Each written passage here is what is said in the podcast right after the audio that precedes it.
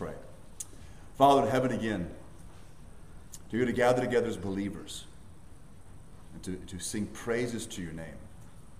And Father, for those of us who know you and understand that the beauty and the importance of having our sins forgiven and being free from that prison, Father, we're able to sing that last song with great joy and great vigor. Father, we pray that we will be able to maintain that thought as we live our lives each week, seeking to live for you, that we be able to really enjoy the relationship we have with you, the freedom we have in Christ, and the life that you've given us here. Father, as we continue our study, how we ask that you would guide and direct us. We pray, Lord, that you would teach us. We do thank you and ask these things in Christ's name. Amen. 1 Corinthians chapter 14, verse 6. I'm only going to read that because we are going to read through the rest of the chapter throughout the message. But this is going to provide for us the key of what it is we're going to be looking at this morning. So verse 6 of 1 Corinthians 14. Now, brothers, if I come to you speaking in tongues, how will I benefit you unless I bring you some revelation or knowledge or prophecy or teaching? So what we're going to see this morning is, remember primarily, as Paul deals with spiritual gifts, so the general context is spiritual gifts beginning in chapter 12. And of course, in chapter 14, the primary theme is the gift of tongues. And the reason why he is emphasizing tongues is because it is both misunderstood and it has been misused.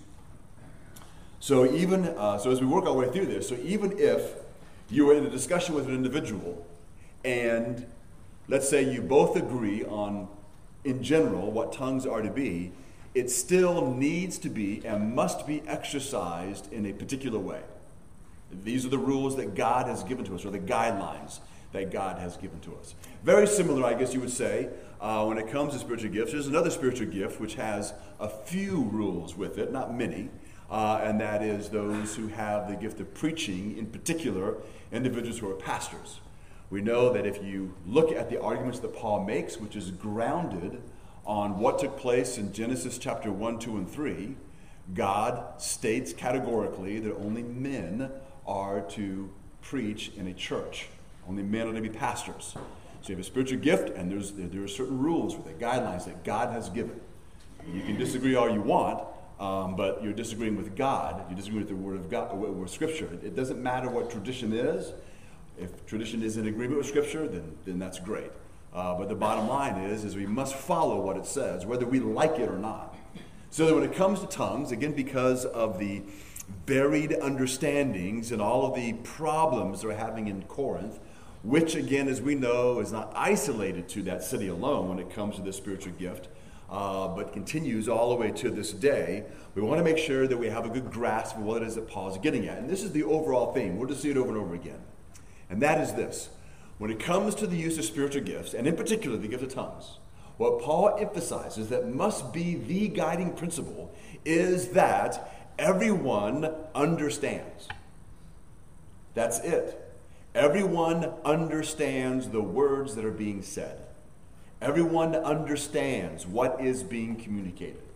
There's just no way to get around that. So no matter what the individual's argument is about the use of tongues, if that criteria is not being met, then it doesn't matter. Whatever it is, it has to stop because it's not following what the Scripture says. So once again, he makes that clear in verse 6 when he asks the question. This is why he raises the question. If I come speaking in tongues, if I come speaking in foreign languages, how will it benefit you? How will it benefit you? And he's basically saying it's not going to unless he's bringing revelation from God, knowledge concerning God, prophecy, or knowledge. So verse 7, he now is going to illustrate and continue to re-emphasize his point. So he says in verse 7, if even lifeless instruments, such as a flute or the harp, do not give distinct notes, how will anyone know what is played?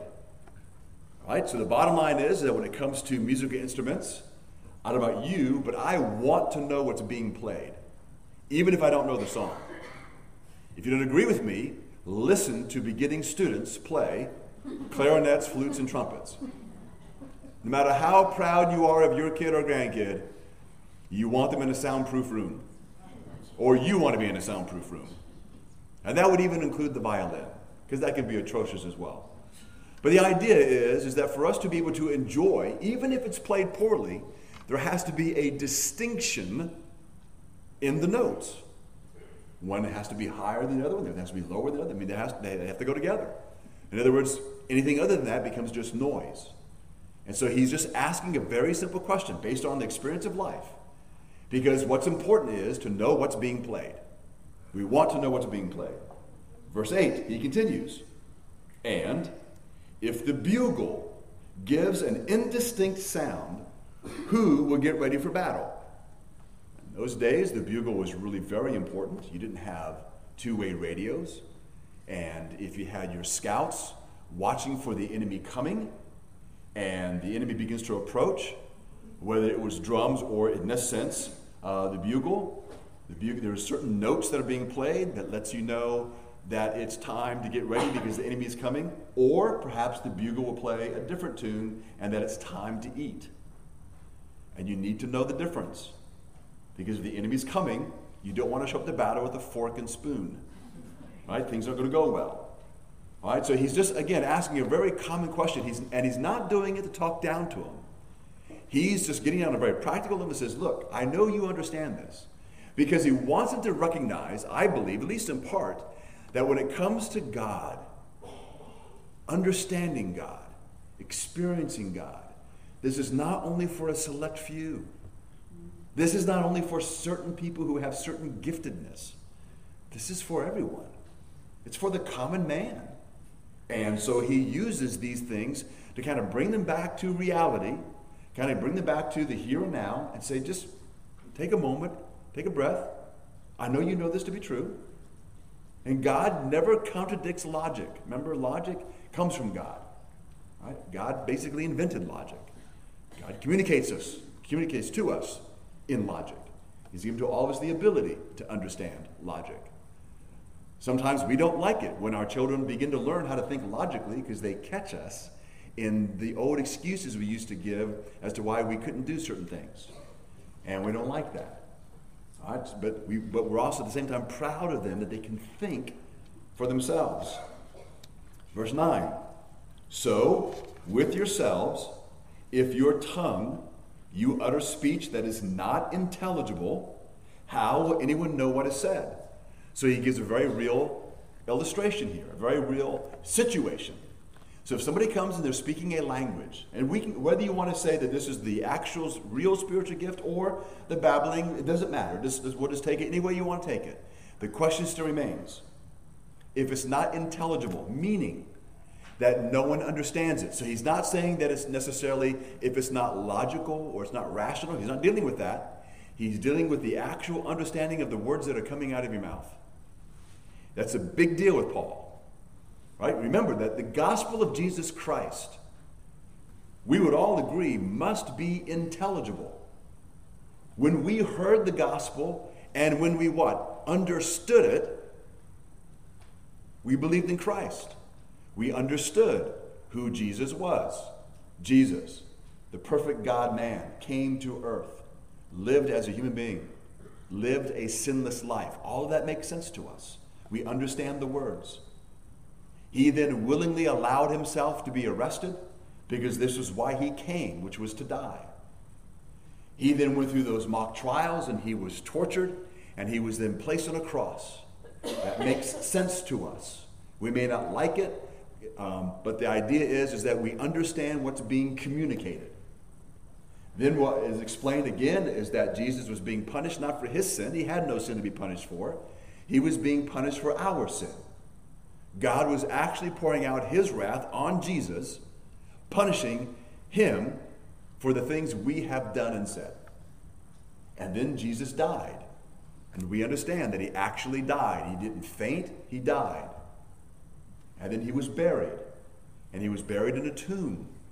Again, we understand that. The average individual, whatever language you're speaking, when it's communicated, that's what's communicated. And then 3 days later, he rose from the dead. People clearly understand that, because either they believe it or they mock it. But no one is mocking something they don't understand. They know what that means.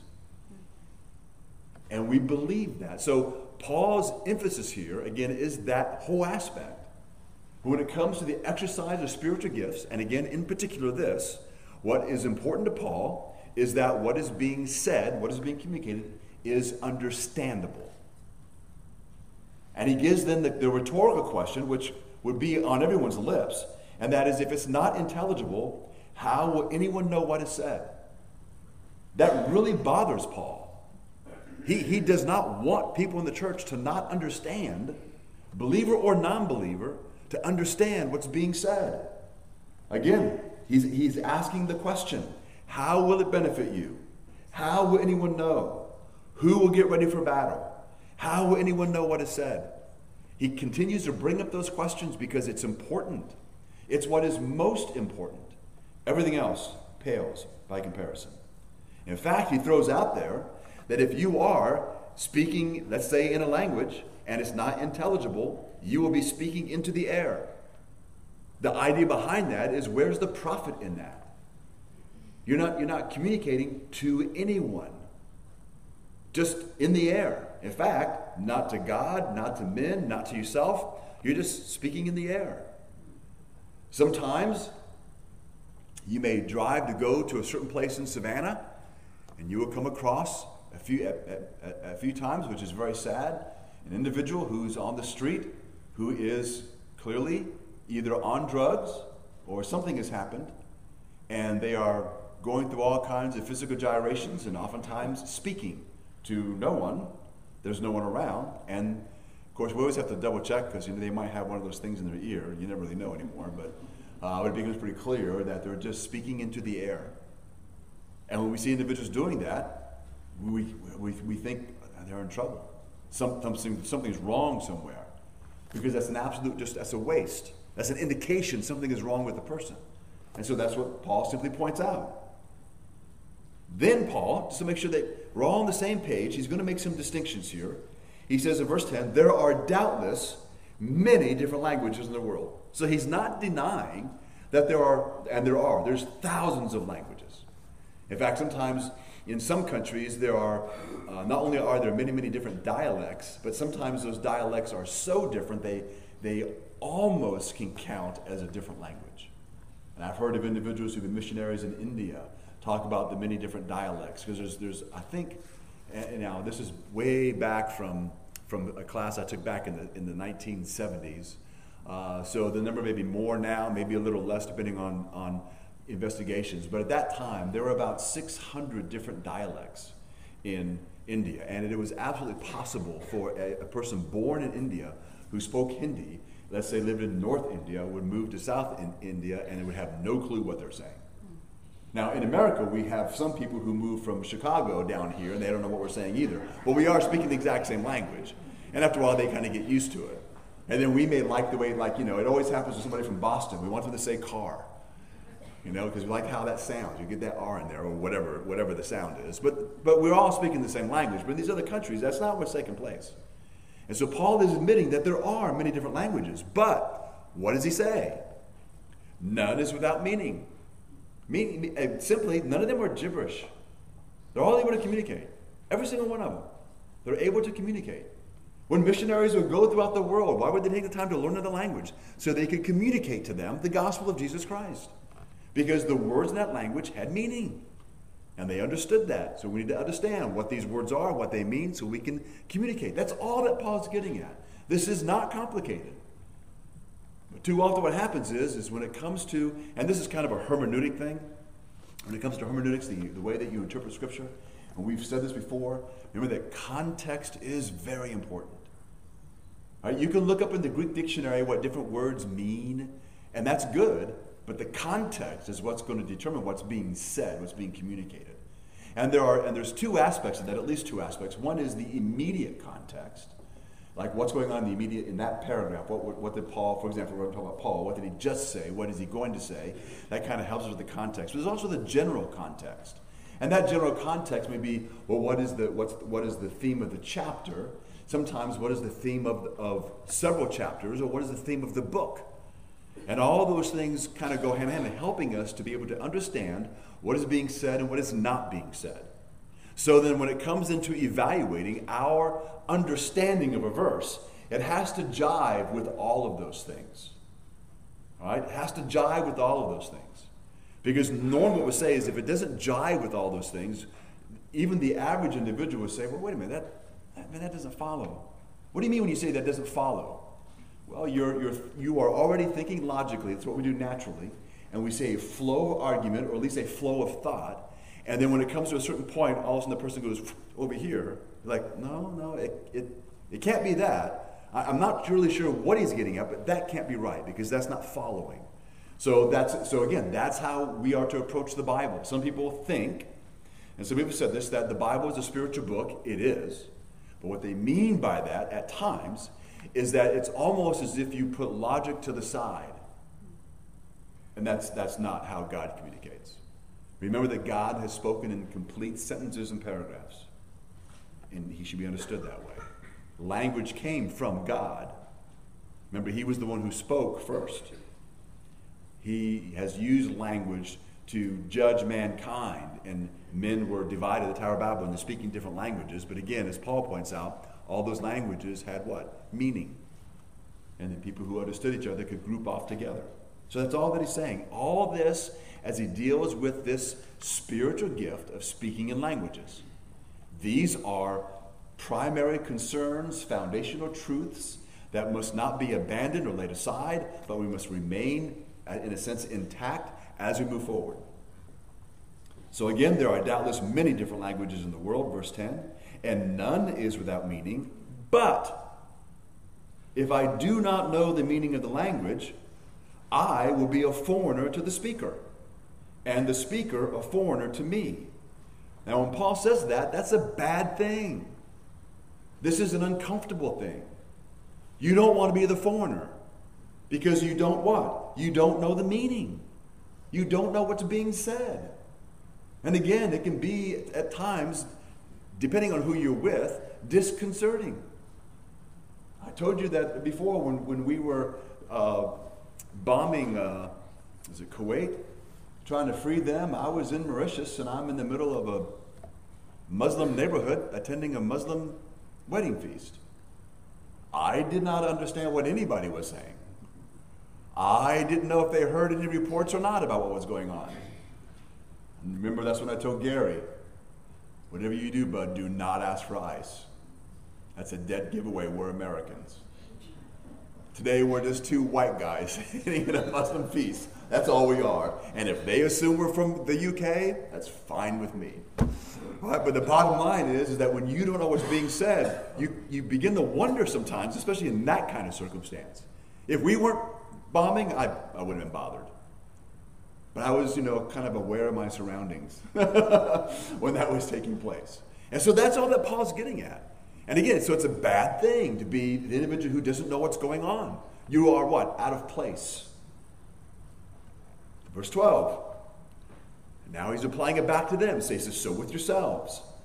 Since you, and he's speaking to the church, are eager for manifestations of the Spirit. Now that's a good thing. In other words, what that means is as a church, they want to see spiritual gifts being exercised. They want to see individuals who have the gift of preaching. They want to see those who have the gift of mercy showing mercy.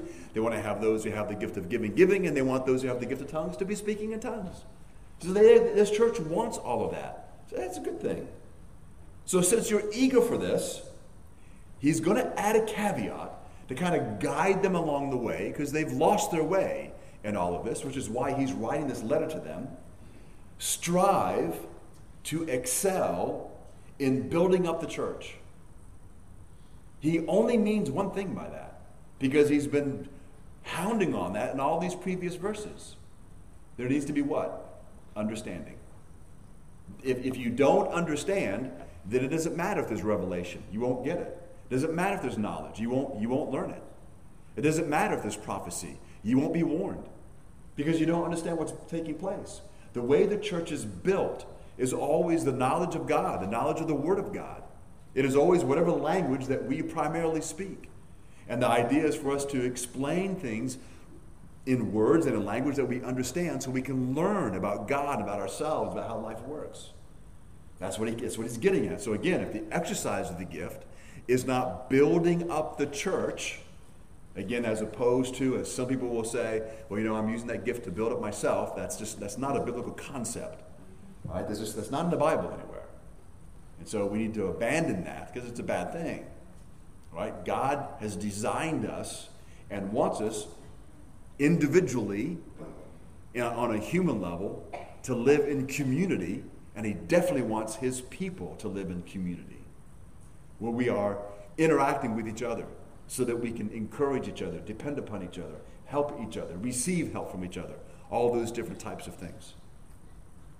And so what we are to strive for as a body, regardless of your gift, what we are to strive for, what all of us are to be on the same page about, is building up the church.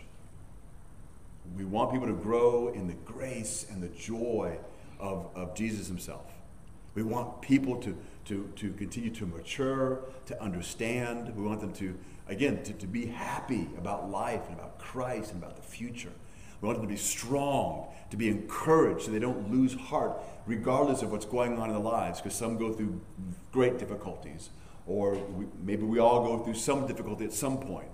But the idea is that we all continue to move forward in that sense. So verse 13 begins with the word therefore. And you've heard people talk about that before, but basically based on what he said, because all this is true, therefore, here is the bottom line. One who speaks in a tongue should pray for the power to interpret. Now, I'll be honest, I don't know if an individual who speaks in a tongue can interpret their own tongue. I don't know if that's possible, because when I read through the scriptures, he continues to mention about someone speaking in tongues and someone else interpreting. That seems to be the norm. But maybe Paul's just dealing with this one issue and he's speaking in this way because of the point he wants to make. And so he says, because what's most important is this. What's most important is that others what? Understand. So what's interesting, I think, is that he's again emphasizing, no matter who that individual is, that others around them need to understand. Because spiritual giftedness is always about others. I mean, it is about whatever gifts we may have, but it's always about others, exercising our gifts for the benefit of others. So if someone does speak in a tongue, they should pray for the power to interpret the tongue. Verse 14. Then he says, for if I pray in a tongue. So now there are those who do want to say that that the gift of tongues is for prayer, like it's a private prayer language. Again, that's not the Bible. There's no such thing as a private prayer language. The only thing associated with being private in prayer is when Jesus teaches about you going into your closet and praying. So there's privateness with that. So this idea that we have a private prayer language is unknown in the scripture. It's not hinted at anywhere. But Paul does say that if he's praying in a tongue and a language, he makes this statement. My spirit prays, but my mind is unfruitful. So now we have to stop for a minute. We have to ask yourself a question or some questions, because we don't want to assume certain things. Because one can read through that quickly and immediately assume that, oh, yeah, well, you know, I don't understand what I'm saying, but I know that I'm praying in the Spirit. And you're saying it like that's a good thing. Well, look at that again. What does it mean to be unfruitful? You don't understand. You're ignorant. What has Paul been hounding all the previous verses? Over and over and over again. How will they know? How will they prepare? How will they understand? This would violate that. So this is not a comparison between something that is good and something that is not so good. I think it's been something he's just explaining something that is wrong. In other words, if you pray in a tongue, your spirit prays, or you can be praying spiritually, whatever that might mean. He doesn't define it. He says, but my mind is unfruitful, and that is always a negative. It's always a negative. So even for the individual who says they pray in a private prayer language and they pray in tongues, and I've asked many people this, so do you understand what you're praying? And they, so far, and I don't know how many people I've asked, it's quite a few, but every single one of them has always said no. And I've always asked them, then how do you know when God answers your prayer?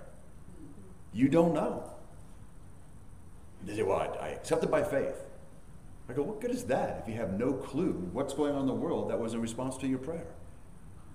How can you take it on faith when you don't even know what arena you're praying concerning? It doesn't make any sense. And that's important that it doesn't make any sense, because Paul clearly wants it all to make sense to every single person. And so when he says here, my mind is unfruitful, that's not a good way to pray. Verse 15, well, what am I to do? All right, so now in response to verse 14, how do you handle that? And Paul says this, I will pray with my spirit, but I will pray with my mind also. So you do not abandon the mind. When we pray, when we are, even if you want to use the phrasing in the spirit, you never abandon the mind. That's what he's saying. I will pray with my mind. That is key. That is important. Why? Well, because he's just been emphasizing the understanding.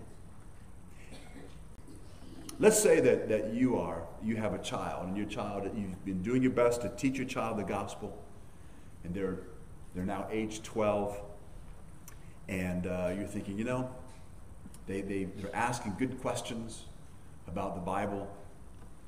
I think they might be saved. We're going to go talk to Bob. So I'm talking to your child, and you're in the room, and I ask them various different questions, and then I say, well, if you were to die, that would be a very sad day if you died, but if you were to die, would you go to heaven? And your child says, oh, yes. And I was to say, well, how do you know? Oh, I just feel like I would go. Okay, well, let's investigate that a little further. Why do you think you feel that way? I don't know. I can feel it here. And let's say that I ask him a few more questions, and we never get beyond that. You might be shocked if I said, oh, yeah, they're a Christian. No one knows. Either they're unable to articulate what they know, or they don't know Christ, because what we're looking at is what? Understanding. I'm not looking for a treatise on the doctrines of salvation based on the book of Matthew and compare it to the book of Galatians. I'm not asking for that. I'm asking for a basic understanding of them to tell me that they know they're going to go to heaven because they believe what Jesus said and they believe what Jesus did. And I would say, well, what did Jesus do?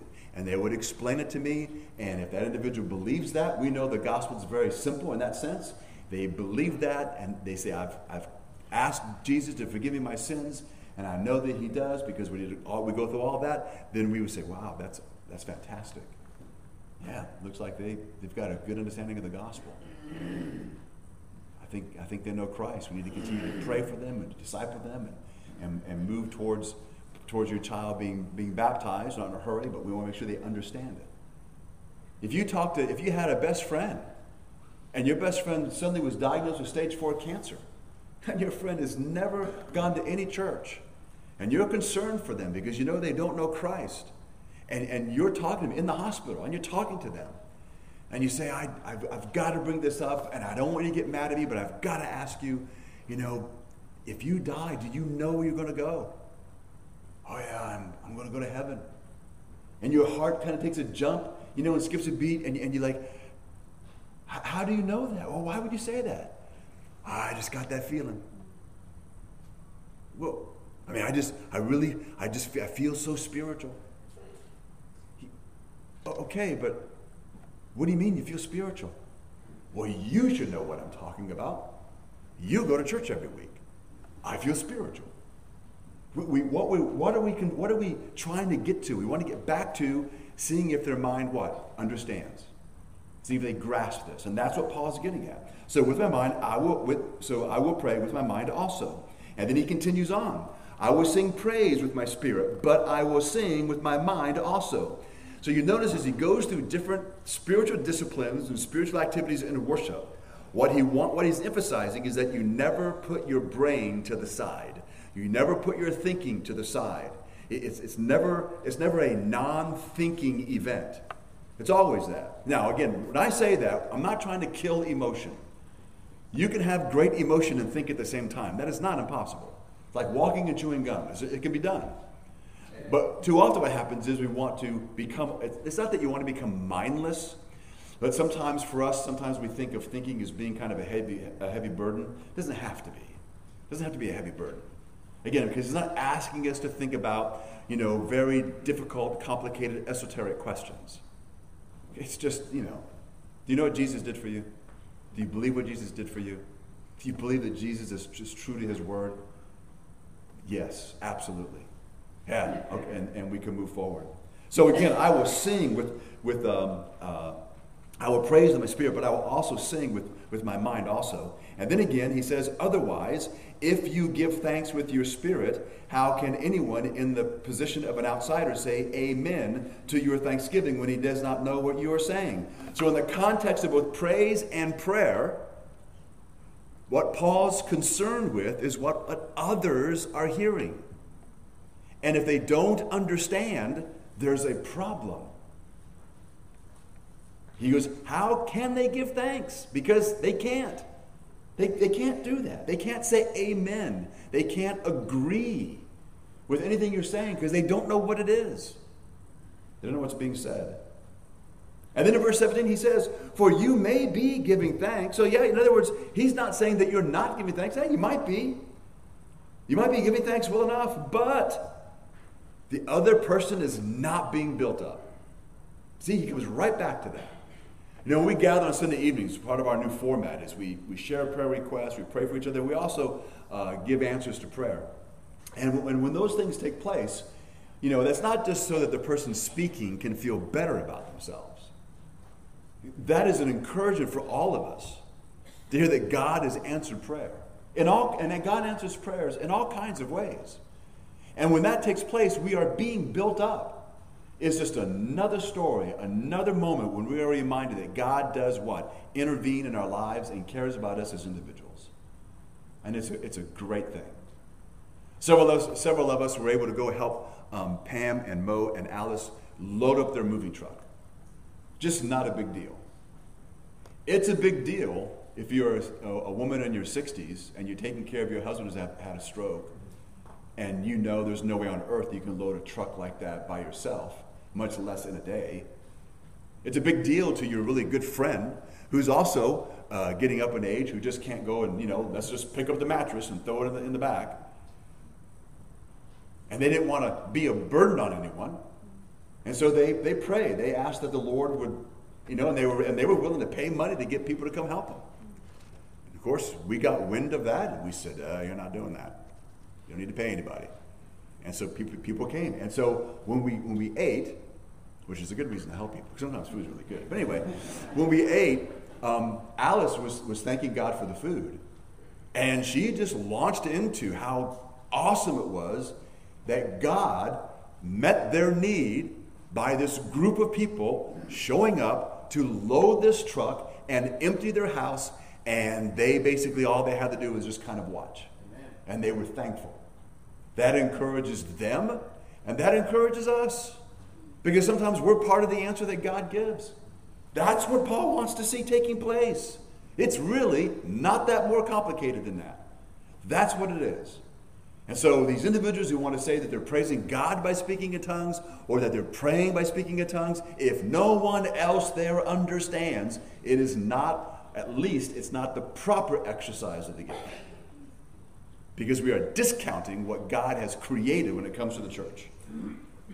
So then Paul says in the end, because, people sometimes might become cynical of Paul. He says, I thank God that I speak in tongues more than all of you. Now, I don't know how all that took place. All I know is Paul has never lied, and nobody ever wrote a letter saying, yeah, this man's a liar. He doesn't do this. He just says, Paul was pretty formidable. You don't have a whole lot of people trying to argue with Paul or debate him. And he said, I thank God I speak in tongues more than all of you. So he's speaking as a man with experience. A man who, the gift that they think, some of them, really sets you apart and says that you are, like the cream of the crop, so to speak. Yeah, Paul says, I'm on top of that. Just so you know, I'm on top of that. But he says, here's my approach and here's my attitude.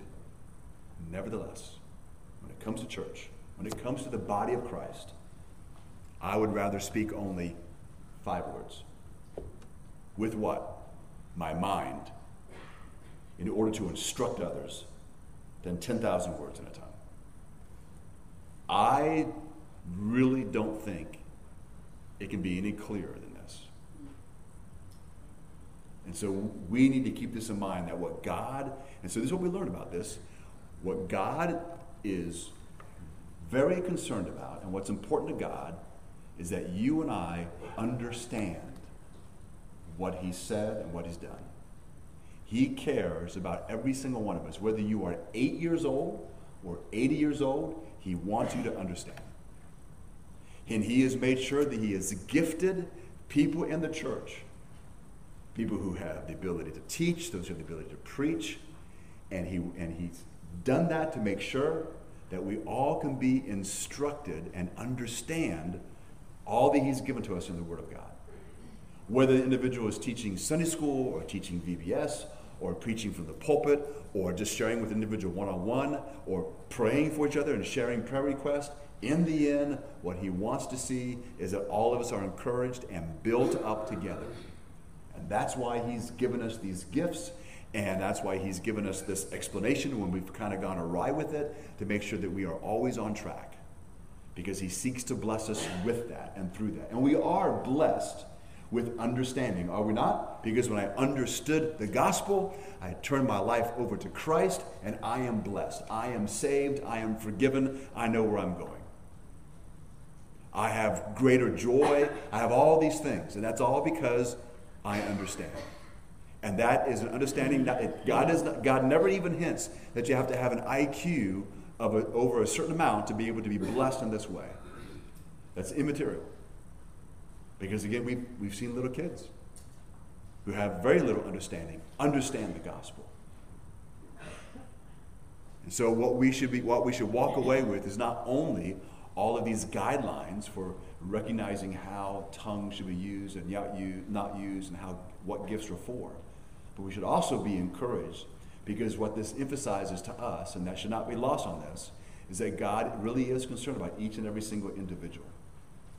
His church, absolutely, which is made up of individuals. And He truly cares about your mind and my mind. And He wants us to use those things. I'm so grateful. I am so thankful for that. And we should be as well. And that all of us then have the ability, because we all possess the message. It really is, going back to Romans chapter 1, what is the gospel? It is the power of God to salvation to those who believe. And we know the gospel. Jesus, Son of God, came to earth in human form, lived a perfect life as a man. God placed on Him our sin. He willingly died on the cross for our salvation and forgiveness, was buried and raised again. And I believe that. You know that. I know that. That's the gospel.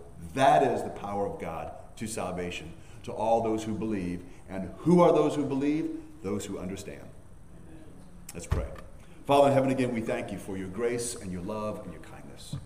We thank You, Father, again, for the teaching of Paul, dealing with this difficult problem that they're having in the city of Corinth. A problem, Lord, that in places exists today. There are those who really are seeking You and think that it's a lot more complicated than it might be. And there are those who have stopped seeking You because they think it's much more complicated than it is. And Father, there's this reminder that You care about us, that You love us, and You've gone to all these lengths to ensure that we would understand. And Father, all we can do is say thank You. And ask, Lord, that You would burden our hearts for others and help us to realize that this simple message we all have and carry around within us, and we can share it with others. I do pray, Father, for those who may not know You, and ask, Lord, that they would re-examine their lives and recognize, Lord, that all men who have ever been born have no excuse to deny God. We have no reason, because You've done everything that is necessary for us, Father, to be forgiven and to be reconciled to You. We do thank You, and we do ask these things in Christ's name. Amen.